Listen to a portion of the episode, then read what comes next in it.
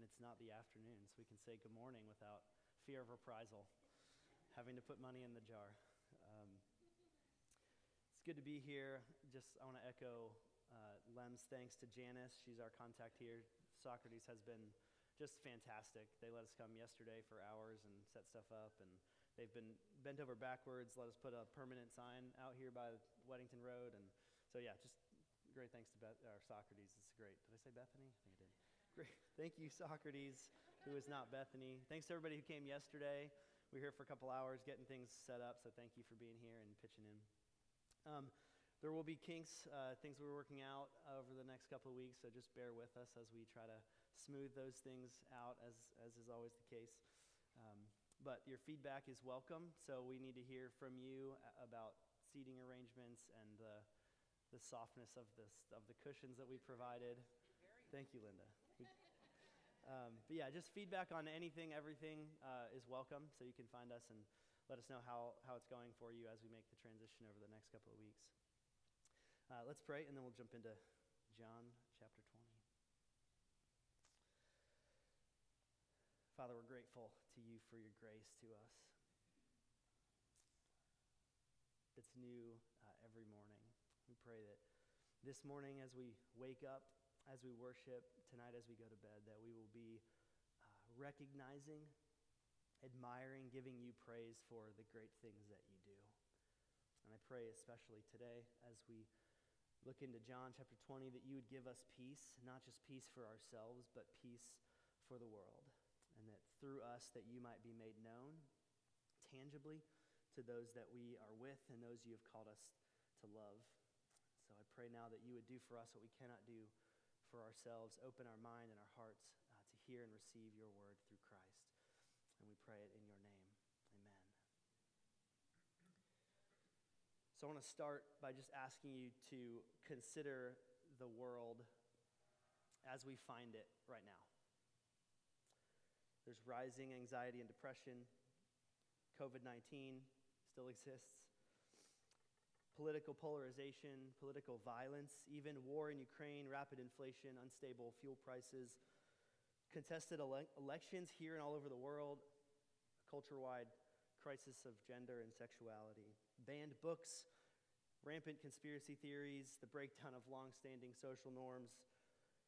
January 6th, insider trading in Congress, civilian militias, FBI raids on former presidents, race related riots, QAnon, natural disasters. It's a great time to be a Christian. It's a great time to be a Christian. Maybe the best time to be a Christian. Because in a world racked with anxiety, it's the Christian who possesses what the world does not, right? It's a Christian who offers what the world is looking for but can't find. It's a Christian for whom the anxieties and the fears and the chaos of the world is unnecessary. It's the Christian alone who can truly be non anxious, who can truly have peace. And that presents us with a significant opportunity for mission in the modern world, in our world. I want to wrap up this three weeks talking about being a non anxious church by talking about mission.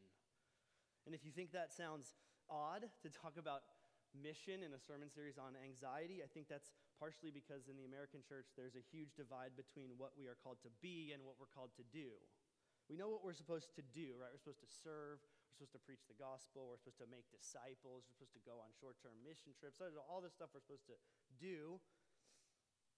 But what we're supposed to be, be loving, joyful, peaceful, patient, kind. You've heard the fruits of the Spirit, right? The things we're supposed to be are maybe seen as a bonus, like, or for the super spiritual people, or just for like my personal holiness. And to do that, though, is to put the cart before the horse, or I might even say, like, to leave the horse in the barn and try to push the cart up the hill yourself.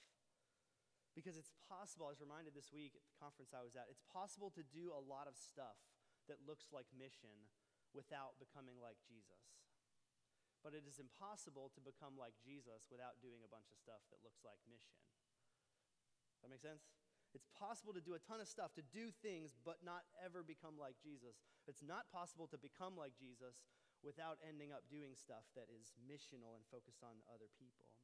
So today, in this vision of being non anxious, of being peaceful and calm, of being unafraid, unworried, unhurried, I want you to see this is not about self improvement for you. It's not about ultimately self improvement for our church or some kind of quality of life improvements, although that will hopefully come. Becoming like Jesus does improve the self. What I want you to see is that this idea, this vision of being a non anxious church is deeply and critically missional, meaning that there's this purpose for impacting the world for the kingdom of God. That there's this very compelling vision of mission in our, in our world that Christians are not people that just receive peace from Jesus. We're not just people that practice peace, but we're people that, as we just experienced, pass peace to others. So I want you to show you first today how this works in John, and then why this, is, this vision is uniquely suited for our place, our time here in 21st century Charlotte. And then I want to talk at the end briefly about some practical ways that we can think about that. So, John chapter 20 verses 19 to 23. This is John's version of the Great Commission. Right? When you think of the Great Commission, I'm thinking that, I'm guessing you probably think of Matthew 28, right? Go, therefore, and make disciples of all nations, baptizing them in the name of the Father and the Son and the Holy Spirit, and teaching them to obey all that I have commanded you. I think that's probably what you think of. And evangelical Christians of all sorts will, will quote this verse, Matthew 28, as the reason for doing any kind of mission. But this is not the only place where Jesus makes a commission in Matthew 28. There's one in Luke 24. There's one in Acts chapter 7. That's my favorite version of it, I think. It says, But you will receive power. This is Jesus talking in Acts 1. But you will receive power when the Holy Spirit has come upon you, and you will be my witnesses in Jerusalem and in Judea and Samaria and to the ends of the earth.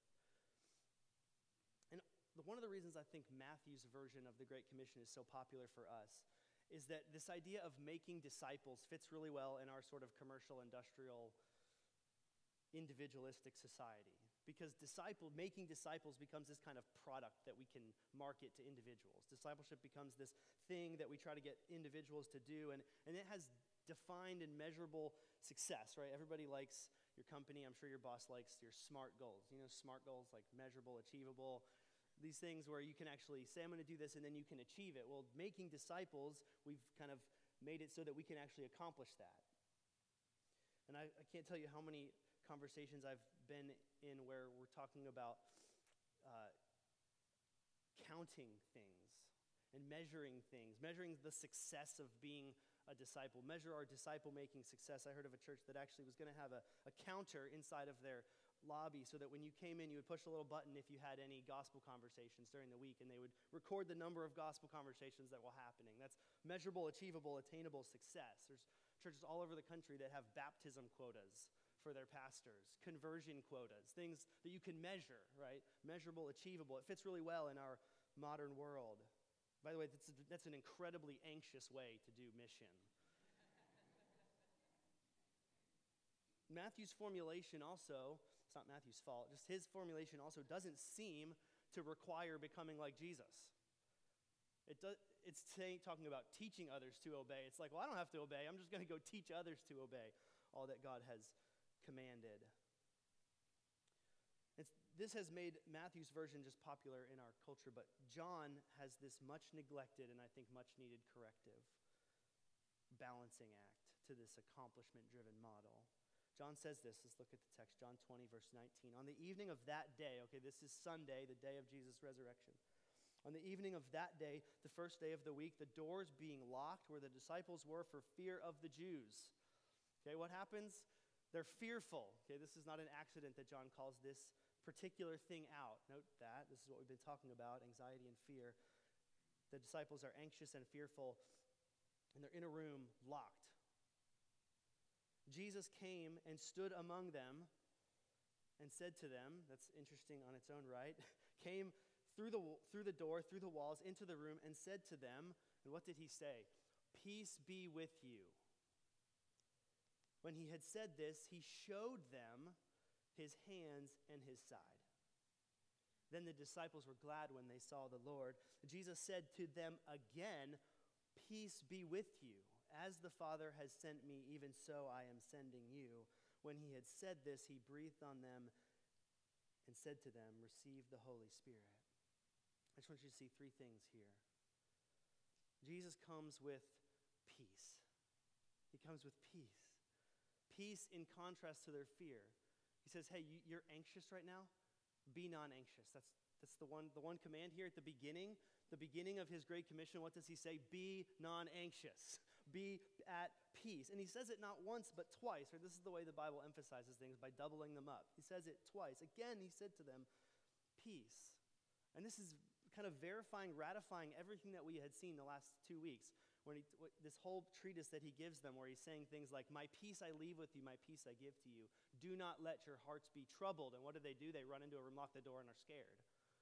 I, I have said these things to you, this whole upper room discourse, uh, 25, 30% of the, of the book of Mark, I've, or John, I've said these things to you so that you might have peace. In this world, you will have pressure, you have tribulation, but take heart, I have overcome the world. And now that Jesus is raised from the dead, he comes in and he says, Hey, all that stuff I told you, here it is.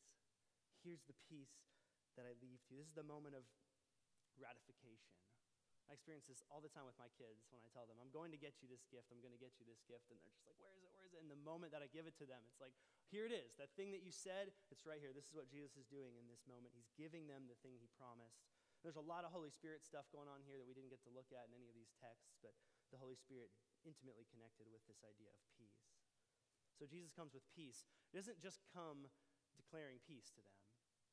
Secondly, Jesus comes with his presence.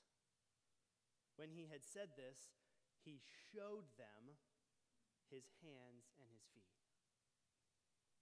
Tangible, tactile, visible, fleshly, incarnational peace. He's like, hey, I'm going to give you peace, but now I want to show you. I'm going to put my money where my mouth is.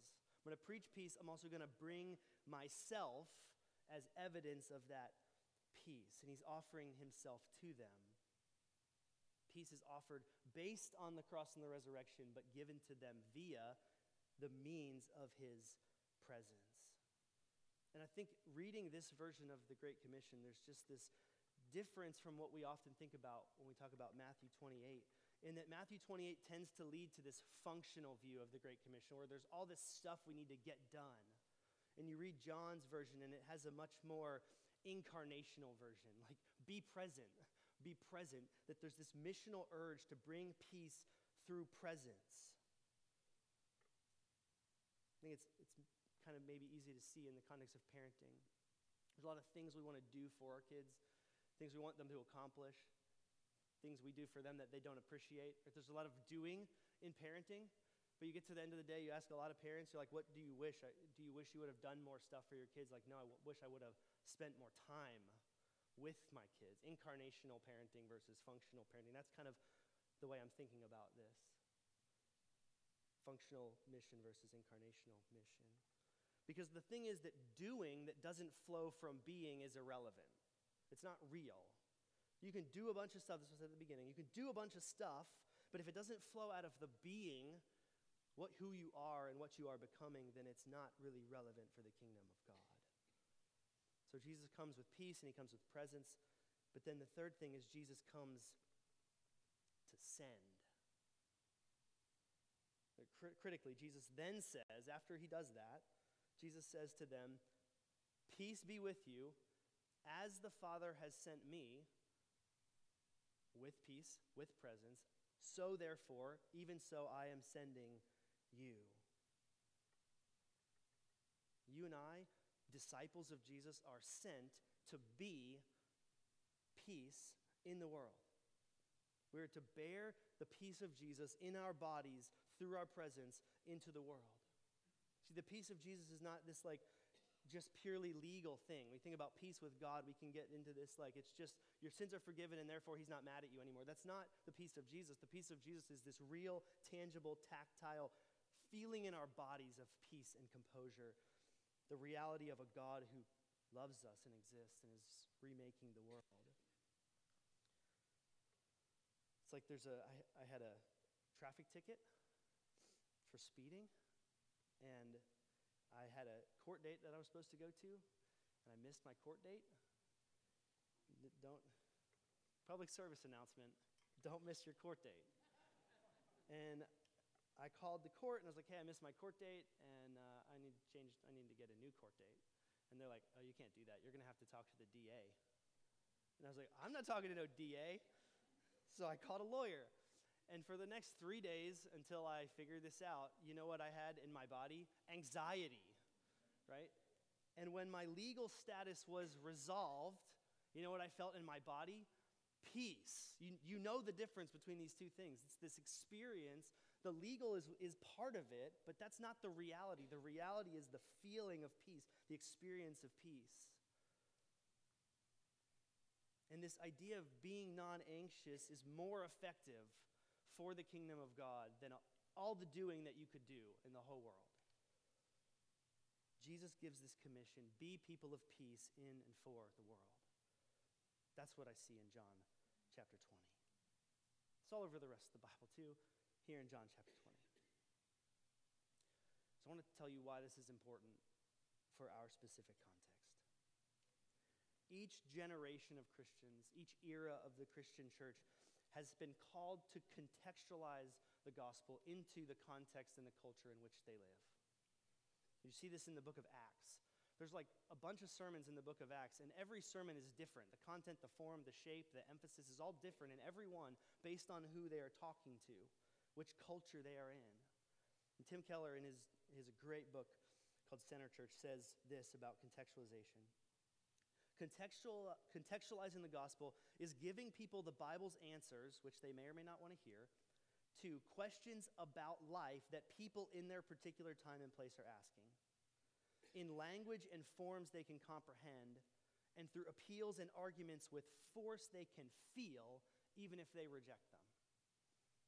So, it's giving the Bible's answers to the questions people are asking in language and forms that they understand, and in appeals and arguments that they can feel the weight of. And he illustrates it this way He says, Have you ever listened to a boring sermon? That's a dangerous question to ask during a sermon. Have you ever listened to a boring sermon? And this is what Tim Keller says. He says, A boring sermon is boring because it fails to bring the truth into the listener's daily life and world. It does not connect the biblical truth to the hopes, narratives, fears, and errors of the people in that particular time and place. He says, whatever the personal and cultural narratives may be, contextualizing shows people how the plot lines of their lives can only find a happy ending in Christ. What is the primary cultural narrative of our world right now? We've been talking about it for three weeks. It's anxiety. We are in an anxious age. More than ever before, the world is big and it's beyond our control. Globalism, the internet, information, it's, it's very anxiety inducing. It feels like the world is spinning out of control. Revert to my introduction, and I could have gone on for like an hour with those things. And those are not just like abstract things, they're like concrete things that have happened in the last two years, in the last two weeks anxiety inducing world. And people are asking these questions where can I get peace? They, they say things like, what can make me happy? That's the same question. How can I get this experience of being at peace? Our, the individualism of, of our culture is a quest for personal peace. I want to feel at rest. Or you know the, the good vibes only shirt? You know, vibes, this is what I'm talking about. Vibes is this thing. That's, that's our culture. Like, I can go to a coffee shop where the coffee is amazing and the service is fantastic, and if the vibes are bad, I'll never go there again. Because the way it makes me feel matters to me more than other things, and this is the way our culture operates. The language and form of our current culture is one of experience over logic, feelings over thoughts. They're not as interested, our culture's not as interested in being told, they want to be shown. And what does John 20 say? Jesus showed them the hands and the feet. Show me, show me, show me, show me. This is our post Christian, post-modern, video image centric world. Somebody this week at the conference I was at said this. They said about our culture, they said, You can address the intellectual questions and you might win their mind, but you will not have won their heart. Win their heart, and you might get their mind. The appeals and arguments that are necessary and needed in our world right now are the appeals and arguments of showing what the gospel does, bringing peace into the world of anxiety. Because here's the thing shouting anxiously about the peace of Jesus.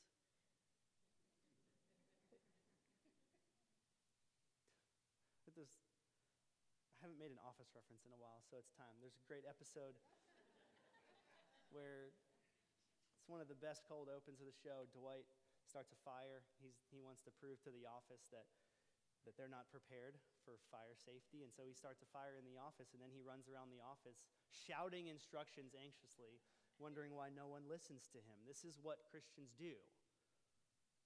We run around anxiously shouting at people that Jesus can give them peace. And they're like, cool, I don't believe you. Show me the non anxious person, the non anxious church alone will be heard above the noise of our cultural anxiety. And I'm convinced that this is the bleeding edge of mission in our modern world. There's a lot of ways to do mission, there's a lot of ways to minister, but this, this emphasis on non anxious presence is especially necessary now. If you just think back through hundreds of years with huge broad strokes, right? In the 1600s, colonialism exported Christianity for better or for worse all over the world. In 1700s, we created a nation based on Judeo-Christian ethics and set up societies and towns and cities and states that were based around Christianity. In 1800s, there was this giant explosion of mostly white Americans going overseas to bring the gospel, doing mission. This is where you know all these famous names, Hudson Taylor and the many missionaries that went around the world teaching and proclaiming the gospel. 1900s was the era of apologetics and cultural and theological battles. What, what will mission look like in the 2000s? I think it needs to be the era of the non anxious church. Churches that actually show and be non anxious. Because Jesus is not surprised or anxious about anything that's happening in the world today. Like, I like to picture Jesus sitting at the right hand of God, drinking Cabernet, and commenting on the notes of blackberry and oak. If you don't believe me, read Psalm chapter 2. Why do the nations rage and the peoples plot in vain? He who sits in heaven laughs while sipping Cabernet. there is no existential threat to the Christian church. Trust me. There is no threat to the Christian church. The American church might be dwindling away, but Jesus never promised to keep the American church alive. Rome was 10 times more threatening to the church than anything happening right now. And where is Rome? And here we are. The American, the Christian church exists, Rome, long, long gone. Long after the United States is gone, or we're the republics of California, Texas, and New England, or whatever else happens once we are no longer the United States, you know who will still be here? The Christian church will still be here. Right? When, COVID and Trump and social media are literal footnotes in high school textbooks in the year 3500, the Christian church will still be here. There's no existential threat, so it's okay. You can, you can be peaceful. So, what does this look like? A couple of thoughts to close. The first is uh, four, four quick things. The first is every week in our service, we take a time to rehearse this very thing. Right? This, the passing of the peace is not just a greeting time. It's not a throwaway, right? For all you Baptists out there, it's not, it's not just a throwaway handshake and nod time. The passing of the peace, thank God for Anglicans and liturgical traditions, is deeply theological. And I love that we take this seriously here. This is bodily enactment. This is awkward and annoying. You have to go up to people, you actually have to touch them, you have to say words to their face. Right? This is like you're, you're in the smallest of ways training yourself about what it means to be a Christian, the kind of mission that Christians are supposed to do, entering into other people's spheres and passing peace to them. Right? So every week when we do this, a training, we're training ourselves for our missional purpose. And it helps us to think about it like that, to talk about it like that, to realize that when we say those words, I encourage you to do that. You can say hey, you can say hi, I encourage you, say, peace of Christ or peace to you. Because that's what we're doing. We're passing peace. The peace I've received, the peace that I practice, I'm here to give it to you. And this isn't about me and my self actualization. This is about us being the community of Jesus passing peace. That's the first thing. Just recognize that every time we're here, we practice this. Second thing is to recognize that passing peace, being a non anxious presence for others, actually requires you to become like Jesus. You can't do it any other way. There's no shortcut or checkbox you can do to actually pass peace. There's no, there's, back to Judah and his desire to, you know, be an amazing baseball player. He's telling me how many home runs he's going to hit, and he won't, he won't go out and practice. if you, if you want to pass peace, if you want to give peace to the world, you actually have to become peaceful. This is sort of what we talked about last week. You cannot give to others what you do not have for yourself. And so this allows all of these practices that we talked about, specifically the things that lead to peace and space Sabbath, simplicity, silence. These are all extremely missional practices. When you do Sabbath, it's not for your own betterment, it's so that you can experience the peace of Christ and allow it to pass to others. If you don't practice Sabbath, you're never going to experience the peace of Christ. You're never going to have it to give to others. All you're doing is going to be potentially irrelevant for the kingdom of God. You cannot present Jesus to people while you're anxious. These are the words busy, hurry, frantic, panic, angry, hostile, sour, moody. All of those things, they undermine the message of the gospel. This is why it's so offensive to me to see pictures from January 6th with Jesus save signs. Mean, that makes no sense whatsoever. If we're not being like Jesus, we're not becoming like Jesus, then we're not doing it for Jesus. And so this allows all of the things that we do to practice peace to be missional, to be done not for ourselves, but for others and for the world as God has called us and sent us into the world. Two more things. Experienced this, I'm sure I mentioned this two weeks ago. When, when you are anxious and a non anxious person is present or enters the room, things change. You ever been like shaking with rage or sadness or sorrow and you get a hug from someone who's not shaking at all? And you're like, oh, do this to my kids all the time. Think of those times a counselor, a friend, a spouse, that non anxious person. That's the experience that Jesus is calling us to be for other people. So these are things. Where are you present? Who, where do you live, work, and play? Who are the people that God is calling you to be with? Mission can be so abstract out there.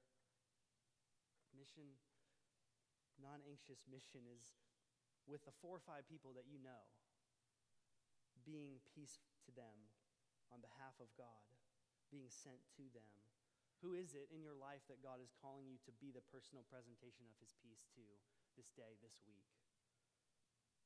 It's a few people. I'm not trying to change the world. Jesus changed the world. Who are the one, two, three people that God is calling you to be peace into their anxiousness? Who needs you to be that presence? Who needs a steady hand in their life right now? Think about it. Literally, think about it. Write it down a name. Who is the Holy Spirit prompting you to be peace towards? But that also means presence. Who, how do people experience your presence? Do you know? Do you, have you asked someone recently, how do you experience me as a person? When I come in the room, do you feel more at peace? You know, like there's certain people. So certain people walk through that door. Uh, you know this, right? Who is it that if they came in this room, you would tense up? Maybe they're already here. Maybe it's me. who, who is it that if they came in, you know, you, do you understand the question I'm asking? Who is it that would, now, who are you that person for? That's a question you should answer. Who are you that person for? How do people experience you? Do people experience you as a person of peace and of non anxiousness, or do people see you coming. And space, who are you with? Literally, who do you spend time with? It's worth considering. Do you make space and time to just be unhurried with other people? Or are you always going to the next thing? Do you have margin as part of the, these practices and practicing pieces, creating margin and space? One practical way I started a couple years ago doing this is I try, whenever possible, to only schedule two hour meeting blocks. I rarely have meetings go two hours, but it allows me to be in every meeting I'm in fully present to the people that I'm with, not constantly thinking about the next thing. And you're like, but that means I can't do as many meetings in a day. It's like, yes. Thank God. This kind of mission doesn't, it takes a long time. This is our unhurried vision. It's not one conversation with someone or two conversations or 10 conversations. This is weeks and years and months backwards, weeks and months and years of sitting with people. This isn't one glass of wine on the back porch. This is like years of hearing people's stories and sitting with them, allowing the peace of Jesus that you have in your body to work into their body. When you talk about the world, when you talk about your kids, when you talk about school, when you talk about politics, when you talk about the news, when you talk about money, do, what vibes are you giving off? Do you give off non anxious vibes or do you give off anxious, worries, perturbed, angry, frustrated vibes? That matters. That matters for the kingdom of God. Because he who sits in heaven laughs at the chaos of the world. Do you welcome people? Do people feel welcome and comfortable? People who are at peace, they have brain space to actually focus on other people. When you come into a room, if you're busy and you're focused on yourself, you only think about you and your needs in the room. People who are non anxious are able to look around and say, Who else's needs here can I meet? That's a function of being at peace. That's non anxious presence.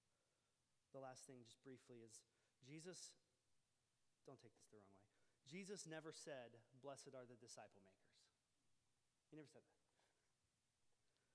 I actually hate the word, the phrase disciple maker and make disciples. It's for another time. It's not in the Bible. Um, Disciple maker never pe- appears as a noun in the Bible. And the phrase make disciples never appears either, no matter what you've been told. Blessed are the peacemakers, Jesus says in Matthew chapter 5. There's so much relational angst in the world. Blessed are the peacemakers. This is part of that call to sentness. To walk into a room and say, Peace to you, neighbors, enemies, friends, peace to you.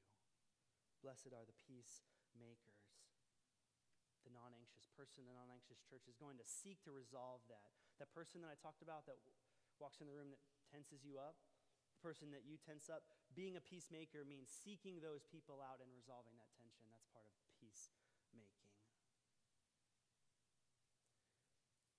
These past three weeks, I'm trying to cast a vision for a non anxious church.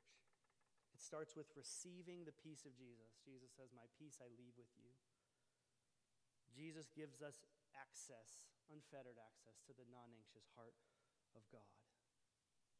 And a non anxious church will be characterized by that from top to bottom. The second thing then is that we can't just receive it, we have to actually practice it. It means ordering our lives around this. Jesus says, Take heart. This is the how. Orienting our lives as a church, as communities, as individuals and families around the unhurried delight and rest in God. That's what the gospel calls us to do. That's very countercultural. Sabbath, silence, slow reading, these things, hosp- actual hospitality. And over the next decade, that's what I hope we become. But lastly, it means we're called to pass the peace into the world. To bring that peace, not just here in this room, not just in our communities, but into the world and the people that God's called us to be with. Jesus says, I have said these things to you so that you might have peace. In the world you will have trouble, but take heart, I have overcome the world. It's a great time to be a Christian. Let's pray.